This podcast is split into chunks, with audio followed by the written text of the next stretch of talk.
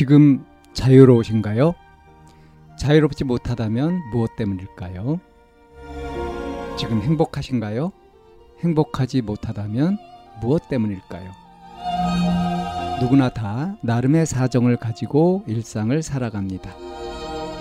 일상 속에서 자유롭고 행복한 길을 찾아가는 심리 상담 방송 참나원 지금 시작합니다. 2023년 8월 4일 심리상담 방송 참나원입니다. 성격이 너무 과하게 예민한 것 같아요. 라는 사연입니다. 일단 친구들이 그냥 장난식으로 하는 말 하나하나에 예민하게 반응하고 받아들여요. 작년에만 해도 이렇지 않았던 것 같은데, 그리고 정말 사소한 거에 쉽게 서운해지고 짜증이 올라와요. 화가 나면 이러지 않아도 되는데 급발진을 하기도 하고 눈물도 많아졌어요. 조금만 슬픈 영상이나 글을 봐도 바로 눈물이 막 흐르고 그냥 울기도 너무 많이 우는 것 같네요. 원래 제가 이런 성격이 아니에요. 스스로도 그렇고 주변에서도 좀 쿨한 성격이라고 하는 걸 종종 들었었었는데 왜 이렇게 된 걸까요? 유유유. 사실 이번 연도 오고 너무너무 스트레스 받는 일이 많았어요. 정말 안 좋은 일이 겹치고 겹치고 겹치는 바람에 피부 질환도 온몸에 정말 심하게 올라오고 맨날 울고 그랬거든요. 이게 영향을 미친 걸까요? 유. 너무 힘드네요. 가끔씩 우울증이 의심될 정도로 너무 우울함이 심해지기도 해요. 네, 이런 사연입니다. 음, 지금 뭐 나이라든가 상황 같은 것들이 이렇게 객관적으로 볼 수 있는 그런 정보는 이제 하나도 없어서 그냥 이제 추정해 보기에 한 고등학생쯤 되었을까요? 중학생일까요? 예. 그쯤이 아닐까 싶습니다. 그런데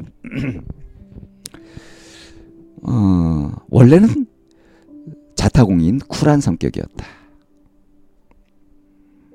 근데 올해 들어서 금년 들어서 이렇게 됐다. 힘든 일이 너무너무 많았다.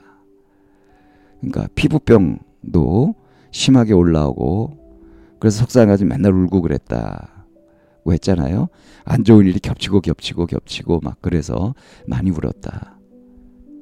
그래서 지금은 어떻냐 하면 너무 예민해진 것 같다. 사소한 거에 쉽게 서운해지고 짜증이 올라오고 급발진을 하기도 하고 그런다.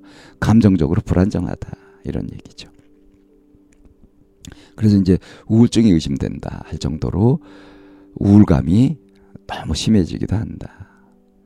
예. 과도기죠. 진짜 우울해질 수도 있어요. 이렇게 가다가는. 어, 이런 그러니까 금년 들어 생겼던 안 좋은 일들이 겹쳤던 거, 피부 진화로 힘들었던 거 이런 것들이 영향을 줘서 지금 내가 이렇게 된 거냐? 맞습니다. 예. 그 영향을 받은 거예요. 근데 그 영향을 받으면서 어떻게 받았냐? 자기 자신은 좀 쿨하고 분명하게 뭔가 하는 음? 그런 성격이었다 하고 자신을 가지고 있었던 거죠. 근데 자신에게 닥친 그런 시련들, 스트레스들 이런 거를 그렇게 대수롭게 생각 안 했잖아요. 그래서 뭐 괜찮겠거니 했는데 생각보다 타격이 컸던 거죠. 그래서 자기도 모르는 사이에 이미 자기 마음은 굉장히 예민해져 버렸다. 이런 일이 생기는 거예요. 우리가 물건 같은 걸 들어도요. 처음에 좀 묵직하다 싶은 느낌. 근데 가뿐히 들을 수 있었다. 근데 그걸 들고 계속 가면 어떻게 됩니까? 즉 계속 지속되면 굉장히 무거워지거든요. 물리적인 법칙도 그렇습니다. 심리는 더해요.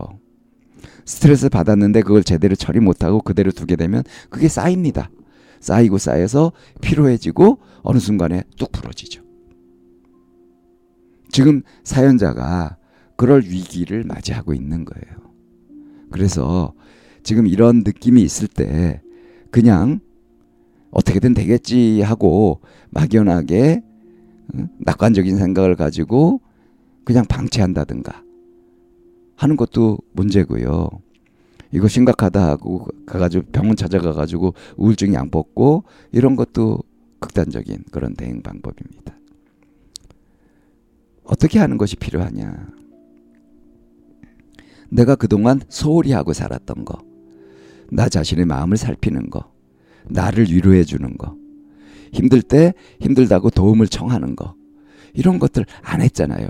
쿨하기 위해서. 이제 내가 여태까지 안 해왔던 그런 새로운 행동 방법들도 배우고 내가 이해 못하고 있던 나 자신도 좀 이해해가고 이렇게 자신에게 좀 눈을 돌려서 자기 공부를 좀 할 필요가 있다. 내가 뭘 원하고 어떤 것을 좋아하고 어떤 것을 피하고 어떤 것을 힘들어 하는지 이렇게 자기 자신에 대해서 좀 알아가는 그런 관심을 가지고 그렇게 공부를 해갈 필요가 있겠다. 내 마음인데, 내 삶인데, 그동안은 뭔 모르고 너무 그냥 자신 있게 어? 그렇게 살았었다. 근데 이렇게 안 좋은 일들 겹치고 피부 질환 오고 이렇게 하다 보니까 내가 감당 못하지 않더냐 이거죠. 그러니까 내가 어떤 부분까지 어느 정도까지 감당할 수 있고 견뎌낼 수 있고 또 어떤 것들을 좋아하고 이러는지 자신에 대해서 알아가는 공부가 필요하다. 자기 성찰이 필요한 그런 지점이다. 이런 얘기예요. 이게 사실 알고 보면 성장통 같은 것이 되는 겁니다. 더군다나 이 피부 질환 같은 것도 오고 이렇게 했으니까 다른 사람보다 더 철저히 할 필요가 있겠죠. 이럴 때 그냥 자기 자신을 돌아보지 않고 자기 자신에게 스스로 해주는 것 없이 어떤 상황만 본다든가 뭐 어떤 정보 같은 거를 가지고서 그걸 맹신한다든가 이렇게 하게 되면은 자기 자신을 가지고 생체 실험을 하는 게 돼버려요. 얼마나 끔찍하고 무식한 짓입니까? 그렇게 할 일이 아니라 자기 자신을 살펴보라. 그래서 이제 한 가지 팁을 드리자면 자기 호흡을 살펴보세요. 그리고 호흡을 편안하게 하고 그 상태에서 일어나는 생각 같은 것들을 정리해 보고 그렇게 하는 거예요. 눈물이 많아지고 막 그렇게 하는 거는 별 문제가 아닙니다. 오히려 그 순간에 실제 마음이 어떠한지 이런 것들을 깊이 살펴보는 거. 그리고 어떤 느낌이 있으면 피하지 말고요. 쿨해야 된다. 이런 거 내려놔 버리고 쿨한 거 이제 버리고요. 그리고 아주 민감하게 그걸 느껴보고 충분히 느껴보고 다만 호흡은 계속 고르게 하는 것에 신경을 쓰면서 이렇게 해가면 많은 부분들을 컨트롤을 할 수가 있습니다. 이게 어, 감정을 조절하고 어, 절제해가는 그런 아주 기본적인 요령이거든요. 호흡을 살피면서 호흡을 편안하게 한다. 요것과 이제 감정 조절, 생각 정리 이걸 병행하면 된다. 이런 팁을 드리면서 이 사연 여기에서 정리합니다.